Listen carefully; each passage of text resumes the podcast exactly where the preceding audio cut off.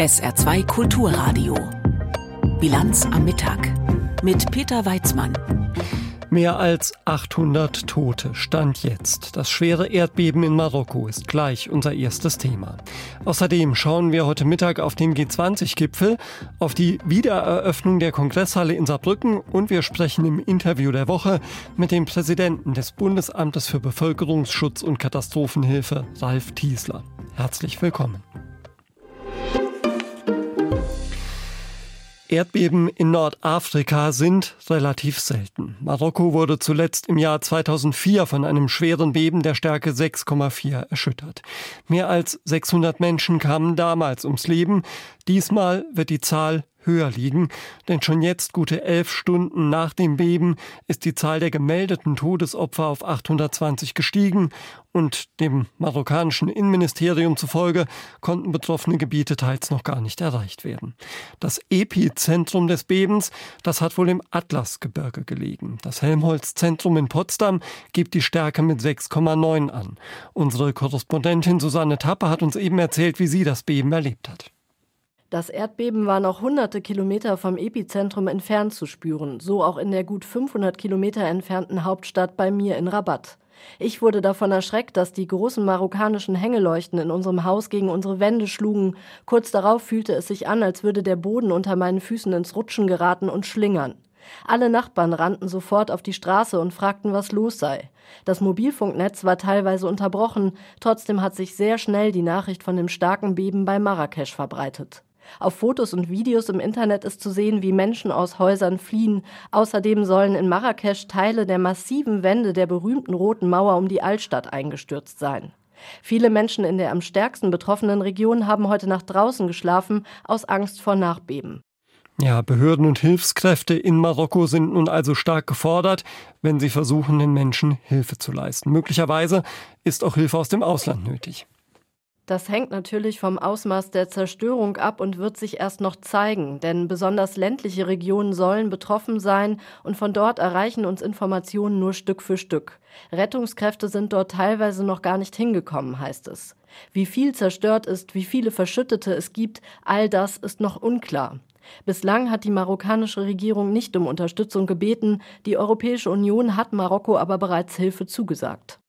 Susanne Tappe mit ersten Informationen zum schweren Erdbeben in Marokko. In Deutschland bereitet sich das THW nach eigenen Angaben bereits auf einen Einsatz vor, falls es angefordert wird. Das Auswärtige Amt steht einer Sprecherin zufolge in engem Austausch mit den örtlichen Behörden. Die deutsche Botschaft in Rabat hat eine Notrufnummer eingerichtet, unter der sich betroffene Deutsche melden können.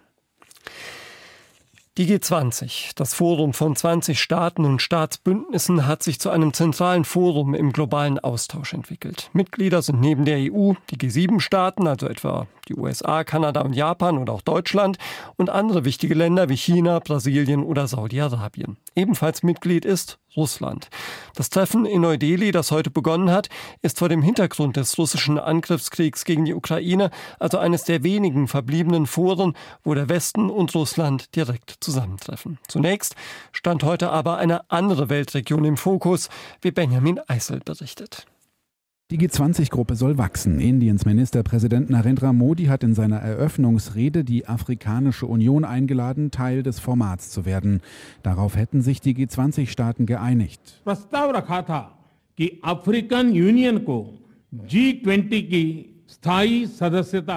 Indien hatte vorgeschlagen, der Afrikanischen Union eine dauerhafte G20-Mitgliedschaft zu gewähren.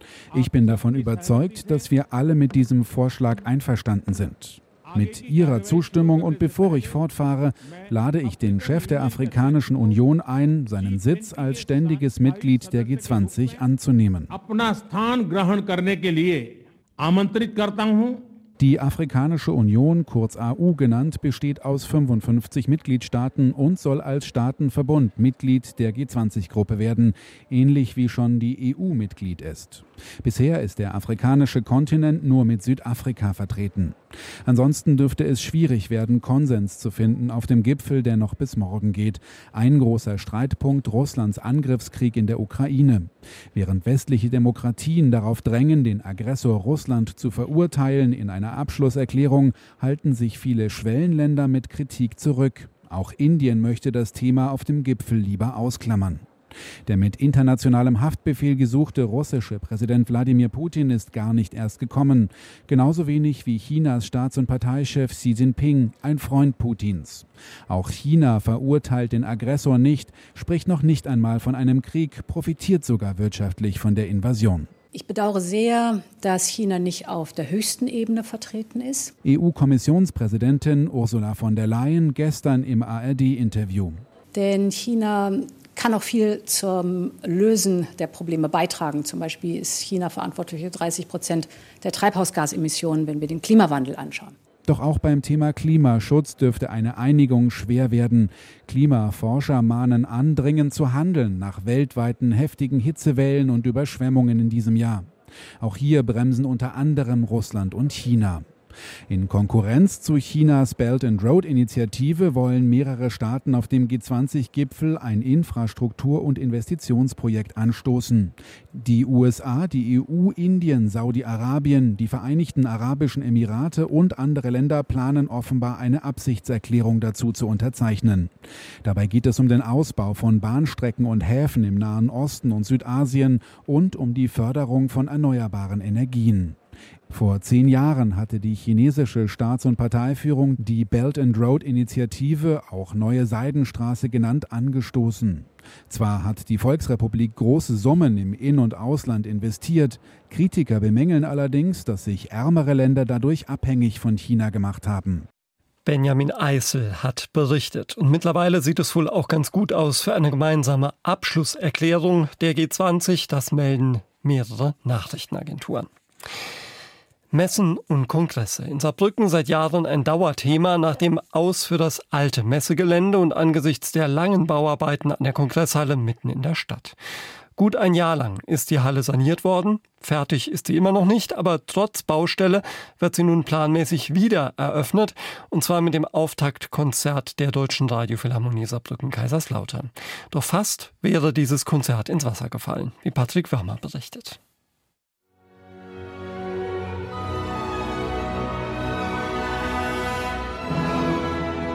Ouvertüre zu Wagners Tannhäuser. So startet die Deutsche Radiophilharmonie Saarbrücken Kaiserslautern am Sonntag in die neue Spielzeit. Sogar tatsächlich in der Kongresshalle Saarbrücken. Ja, mir fällt ein großer Stein vom Herzen, nicht nur mir, sondern auch dem ganzen Team, was da jetzt dran gearbeitet hat, auf Hochtouren. Es war ein großer Stein, den CC Saarchef Ralf Kirch mit sich rumschleppen musste. Seit 14 Monaten wird die altehrwürdige Kongresshalle, Baujahr 1967, modernisiert. Für rund 23 Millionen Euro. Es ist ist ein Kraftakt. Also wir sind ja mitten in die Krisen reingekommen und da gab es natürlich auch Probleme, äh, Handwerker zu finden, Materialbeschaffung. Es hat alles länger gedauert. Äh, wir hatten auch hier schon äh, eine Woche, wo fast kein Arbeiter war, weil die Leute alle mit Corona erkrankt waren. Also man hat hier vieles erlebt, muss man sagen. Und dann kam auch noch die Bauaufsicht. Und wegen eines kleinen, aber wichtigen Details wäre die Premiere am Sonntag fast ausgefallen. Hunderte Türen der Halle wurden brandschutzertüchtigt, doch ausgerechnet an einer Rauchschutztür hatten sich die Handwerker vermessen. Praktisch gesprochen, wir haben die äh, Tür einfach jetzt zugemauert, sodass kein Rauch durchgeht. Es ist nur ein Provisorium, die Tür kommt in vier Wochen und dann können wir sie wieder einbauen, dann sieht es auch wieder schöner aus. Überhaupt der Brandschutz. Er machte den größten Batzen der Sanierung aus. Also wir haben in der kompletten Kongresshalle, also das heißt auch in jeder Etage, eine flächendeckende Brandmeldeanlage installiert. Dazu haben wir zusätzliche Rauch- und Wärmeabzugsanlagen. Das ist halt ganz wichtig, äh, dass im Fall der Fälle wirklich auch der Rauch rauskommt. Das ist deutlich verbessert worden. Wir haben die Fluchtwegen und die Außentreppen verbreitert und erneuert und haben auch Brandschutzwände mit neuen Türen eingebaut. Geld floss außerdem in die Barrierefreiheit. Mit einem rollstuhlgerechten Aufzug kommt man nun in die anderen Etagen der Halle. Und auch an der Akustik wurde geschraubt. Und jetzt mit den neuen Akustikdecken hat man wirklich eine, ähm, ja, eine viel, viel bessere Sprachverständigung. Es ist eine viel schönere Atmosphäre, wenn man hier in die Halle reinkommt, wenn man sich vor dem Konzert unterhält. Das ist wirklich sehr, sehr angenehm.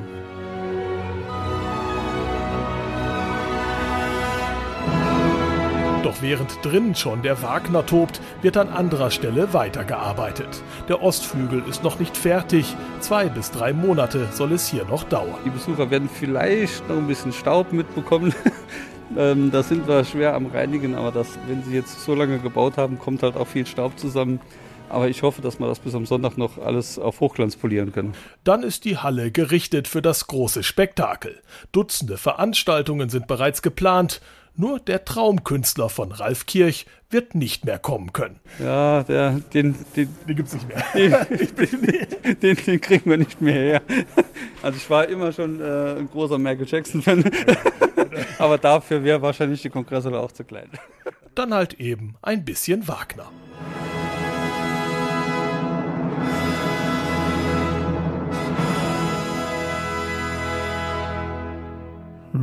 Zu Lebzeiten war Michael Jackson bekanntlich einmal in Saarbrücken, bei Wetten das allerdings in der Saarlandhalle, das war im Jahr 1999. Hier und heute gibt's gleich das Interview der Woche mit dem Präsidenten des Bundesamtes für Bevölkerungsschutz und Katastrophenhilfe, Ralf Thiesler. Jetzt gibt's erstmal die Meldungen mit Tanja Philipp Murer. Fast zwei Drittel aller Korallenriffe weltweit werden derzeit überfischt. Zu diesem Ergebnis kommt eine Studie, an der das Bremer Leibniz-Zentrum für marine Tropenforschung mitgewirkt hat. Als überfischt gilt ein Gebiet, wenn dort mehr gefangen wird, als die Bestände Biomasse nachproduzieren können. Die Fischbestände in nahezu jedem zehnten befischten Riff sind den Forschern zufolge bereits zusammengebrochen. Viele Kommunen in Deutschland sind bei der Versorgung von Flüchtlingen laut Städte- und Gemeindetag an ihrer Leistungsgrenze. Das hat Hauptgeschäftsführer Landsberg der neuen Osnabrücker Zeitung gesagt. Demnach haben viele Kommunen auch bei der Unterbringung von geflüchteten Menschen Probleme. Es fehle zudem an Plätzen in Schulen und Kitas. Dadurch nehme der Unmut vor Ort zu. Landsberg forderte eine Ausweitung der Erstaufnahmeeinrichtungen, die in der Regel von den Bundesländern betrieben werden. Im Fall der in Sinnertal aufgefundenen toten Frau ermittelt die Polizei wegen eines Sexualdelikts. Die 69-Jährige aus Schiffweiler war am Dienstag als vermisst gemeldet worden. Vorgestern wurde ihre Leiche in einem schwer zugänglichen Waldstück in der Nähe der Kläranlage Sinnertal entdeckt. Die Ermittler gehen davon aus, dass die Frau dort am Dienstag Opfer eines Sexualdeliktes wurde. Gestern wurde ihre Leiche obduziert. Dabei konnte die Todesursache aber nicht eindeutig festgestellt festgestellt werden.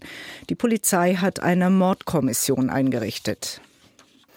Die Stadt Saarbrücken plant keinen Ausbau der Stehplätze im Ludwigspark.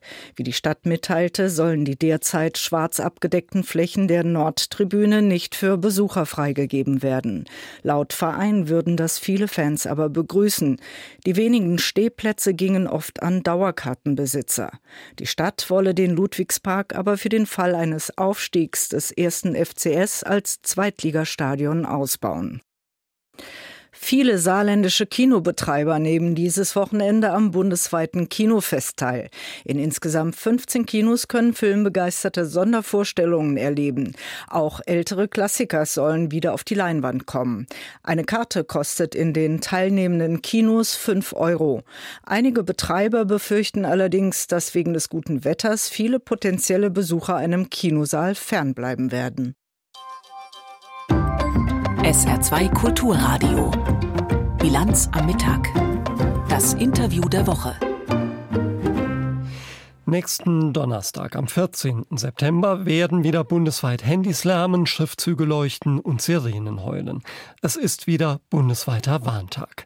An dem soll erneut durchgespielt werden, wie im Fall von Katastrophen, Extremwettern oder Kriegsfolgen gewarnt wird. Zuständig für all das ist der Präsident des Bundesamtes für Bevölkerungsschutz und Katastrophenhilfe, Ralf Thiesler. Oliver Neuroth hat mit ihm gesprochen. Herr Tiesler, wem BBK nichts sagt, können Sie zunächst mal kurz und bündig erklären, was ist das Bundesamt für Bevölkerungsschutz und Katastrophenhilfe? Was passiert hier? Das Bundesamt ist die zentrale Einrichtung äh, für die Katastrophenhilfe des Bundes bei den Ländern, aber vor allem eben eingerichtet worden für den Zivilschutz. Das heißt also für alle Maßnahmen, die erforderlich sind, um Staats- und Regierungsfunktionen äh, aufrechtzuerhalten, aber vor allem auch um die Menschen hier vor den Gefahren, die da im, mit Kriegseinwirkung eintreten könnten, auch zu schützen. Genau, wenn wir nochmal das auseinandernehmen, beim Zivilschutz geht es darum, die Bevölkerung im Verteidigungsfall zu schützen, also vor Kriegsfolgen. Und der Katastrophenschutz, der sieht den Schutz zum Beispiel vor einer Naturkatastrophe vor, beziehungsweise befasst sich mit den Folgen einer solchen Katastrophe. Ja, das ist das Ergebnis einer verfassungsrechtlich äh, gebotenen Aufgabenteilung zwischen Bund und Ländern. Die Länder sind für den äh, Katastrophenschutz und für die Altersgefahren zuständig und der Bund hat eine exklusive Zuständigkeit eben im äh, Spannungs- und Verteidigungsfall und dafür bereitet sich der Staat natürlich besonders vor und wir liefern dafür den Hilfsorganisationen spezielle Ausstattung beispielsweise, liefern natürlich auch Konzepte, wie man sich verhalten kann und das Verhalten der Bevölkerung ist uns ein wichtiges Thema, weil wir eben davon fest überzeugt sind, dass die Bevölkerung selbst viele große Beiträge liefern kann, um im äh, Katastrophenfall, aber eben auch im Verteidigungsfall äh, sich selbst helfen zu können. Sie haben hier im BBK so eine Art Leitstelle, wo ich auch schon mal reingucken durfte. Man stellt es sich so vor, ein Raum mit ganz vielen Bildschirmen, wo die Informationen zusammenlaufen, was Luftüberwachung angeht, was äh, andere Notfalllagen angeht. Was passiert da genau? Also ist das wirklich so eine Art Knotenpunkt für das Thema Notruf, Warnen der Bevölkerung? Ähm, wir haben hier im Haus mehrere solche Einrichtungen. Sie sprechen einerseits das gemeinsame Meld- und Lagezentrum von Bund und Ländern an. Das ist eine Einrichtung, die Lagebilder mit den Ländern gemeinsam produziert. Denn nichts ist wichtiger, wenn Bund und Länder sich abstimmen im Ereignisfall und andere Akteure, dass man von einem gemeinsamen Lagebild ausgeht. Ich könnte jetzt noch ganz viel über das Lagezentrum erzählen, weil es eben auch der Focal Point ist für internationale Hilfe beispielsweise. Wenn also ein Nachbarstaat wie die Ukraine um Hilfe bittet, wird, dann gehen äh, staatliche Hilfeleistungsersuchen bei uns hier ein und da sind wir der Focal Point in Deutschland. Ähm, aber Sie haben auch das Thema Warnung angesprochen. Dafür halten wir eine Warnzentrale vor, die halt äh, sicherstellt, dass unser Warnsystem im Ereignisfall eben auch ausgelöst werden kann. Und äh, dort baut man das Warnsystem auf, aber vor allem überwacht eben halt auch ähm, die ähm, Warnsituation und löst das System aus. Es gibt auch noch die Koordinierungsstelle Nachsorge und und Angehörigenhilfe. Da geht es um psychosoziale Betreuungsangebote, die wir ähm, äh, vermitteln für Menschen, die im Ausland Land zu Schaden kommen. Also bei Flugzeugabstürzen beispielsweise oder anderen großen Unglückslagen. Wie funktioniert denn die Alarmkette im Fall der Fälle? Also wenn Sie hier in Bonn den Hinweis bekommen, dass sich ein Extremwetter nähert, ein wirklich extremes, was Fluten auslösen könnte oder eine andere Gefahr, dient das BBK dann als eine Art Leitstelle, die sich dann schnell vernetzt mit den Behörden vor Ort? Ich glaube, das muss man sich ein bisschen anders vorstellen. Für die Wetterwarnung haben wir spezialisierte Behörden, also den Deutschen Wetterdienst, der das auch als gesetzliche Aufgabe im Übrigen hat. Ähm, diese Informationen gehören zu unseren täglichen Informationen, die wir in unseren Lageberichten verteilen. Es geht gar nicht so sehr darum, dass wir hier jemanden beauftragen müssen. Das ist gar nicht unsere Aufgabe dabei, sondern wir, wir schaffen ja eigentlich nur die Lageinformationen, die die zuständigen Stellen, die dafür auch Verantwortung tragen, in den Ländern, in den Kommunen. Wir haben überall verantwortliche Stellen, dass die in die Lage versetzt werden, mit diesen Informationen dann auch Entscheidungen treffen zu können. Und das geht bei uns natürlich nach oben auch äh, bis zur Bundesregierung am Ende. Aber vor allem geht es darum, dass wir gemeinsam versuchen, ein solches Lagebild zu erstellen. Deswegen die Informationen, die wir haben, die stammen ja nicht äh, nur von uns, sondern wir bekommen die auch aus den Kommunen, aus den Ländern und aggregieren die dann halt hier, um daraus eben dann ein gemeinsames Lagebild ähm, für, für die ganze Republik zu machen. Wenn wir an Naturkatastrophen denken, dann kommt vielen wahrscheinlich gleich die Flutkatastrophe in den Kopf in Nordrhein-Westfalen, in Rheinland-Pfalz vor zwei Jahren im Sommer, bei dem mehr als 180 Menschen getötet wurden. Hat damals der Katastrophenschutz so funktioniert, wie er funktionieren sollte?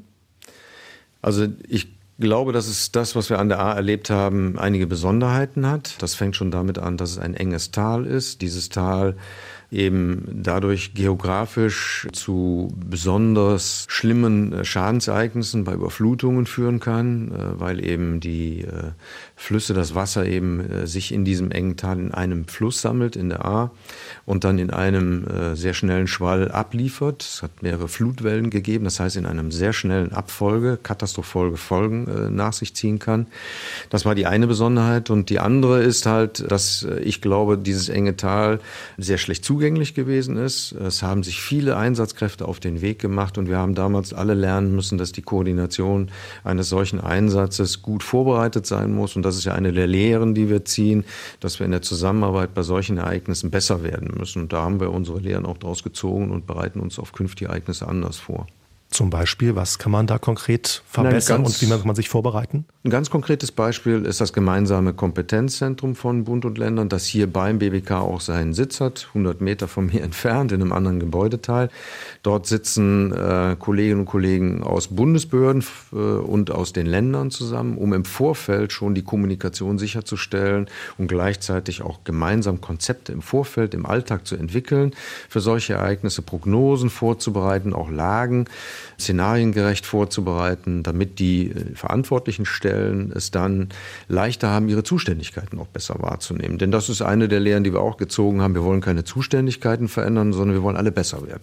Stichwort Zuständigkeiten, Föderalismus natürlich ein großes Thema, sprich die A liegt im Norden von Rheinland-Pfalz, nah an der Grenze zu Nordrhein-Westfalen. Dann war es ja an diesem Unglückstag schon schwierig, dass nordrhein-westfälische Hilfskräfte nach Rheinland-Pfalz rein durften, beziehungsweise die Koordination war gar nicht so leicht. Ist der Föderalismus, die Zuständigkeit der Bundesländer für den Katastrophenschutz dann ein Hindernis?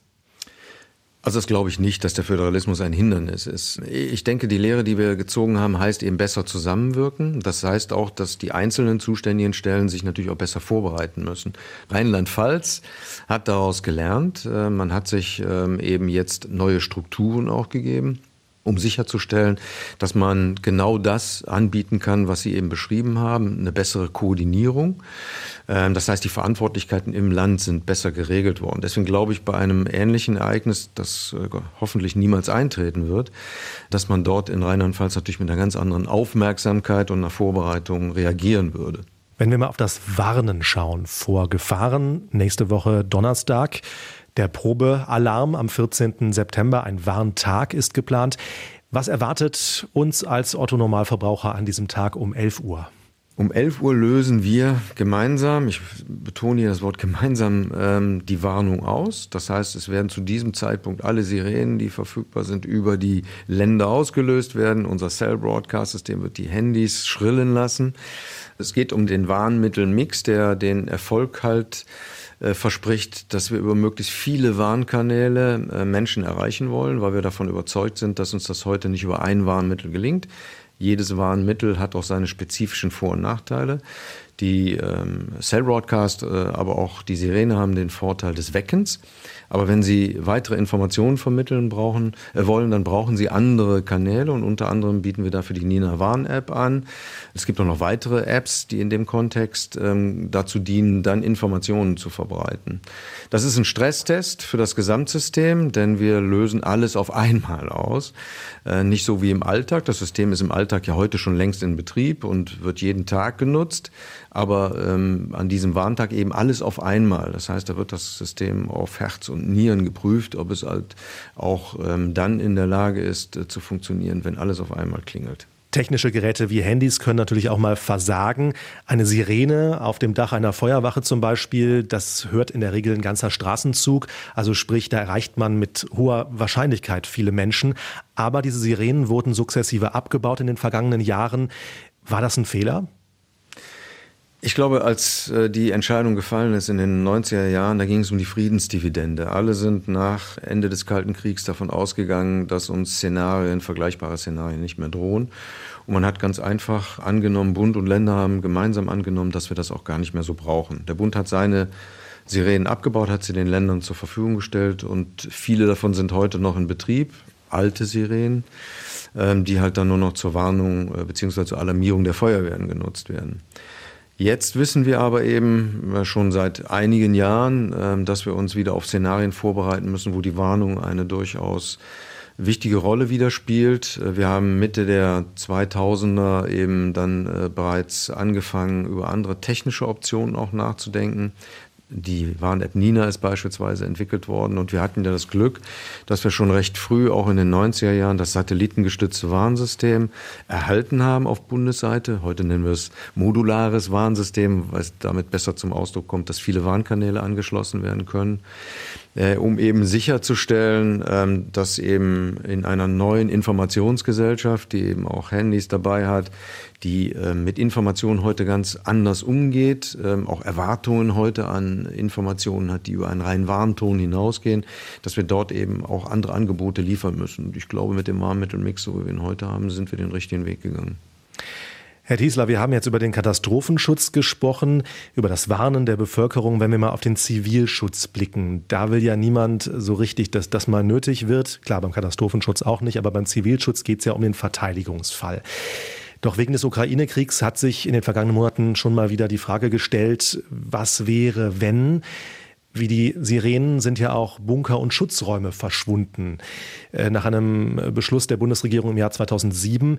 Wie sehen Sie das aus heutiger Sicht?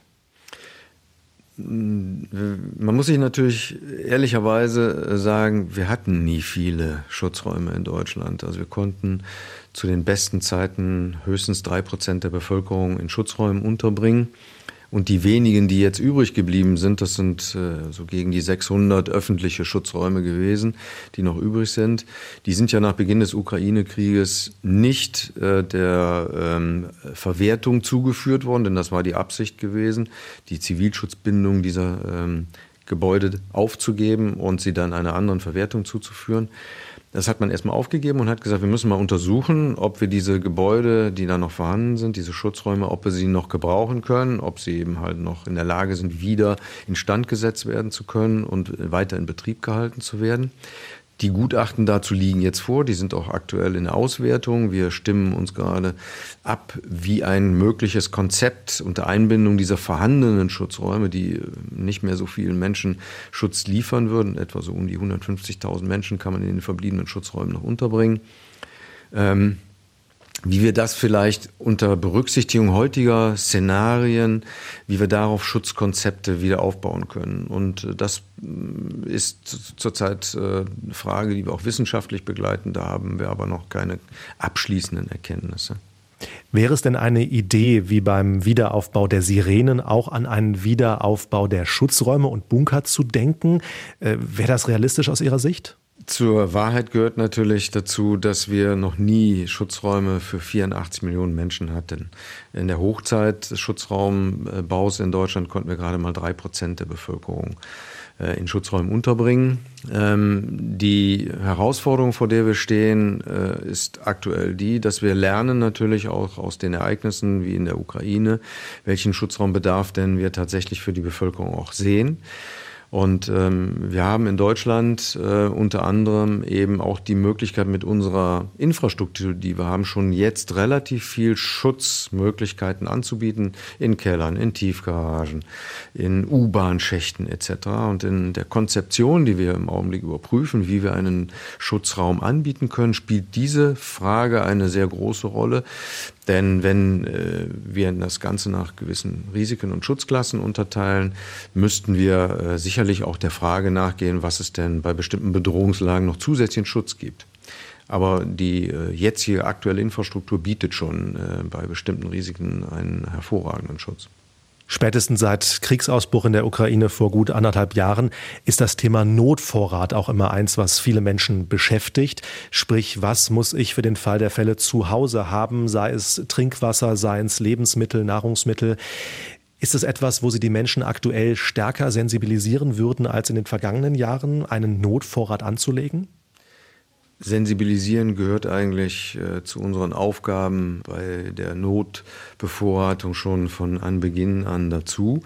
Wir haben schon sehr früh in unseren Ratgebern darauf hingewiesen, dass man bei einem Stromausfall, dass man äh, bei äh, eben einem Hochwasser, ähm, das ähm, die Infrastruktur möglicherweise zerstört hat, gut beraten ist, eben einen eigenen Notvorrat anzulegen. Wir empfehlen dabei in unserem Ratgeber bestimmte Nahrungsmittel, die man vorhalten soll, ähm, um eben Trinkwasser in ausreichender Form äh, beispielsweise vorzuhalten.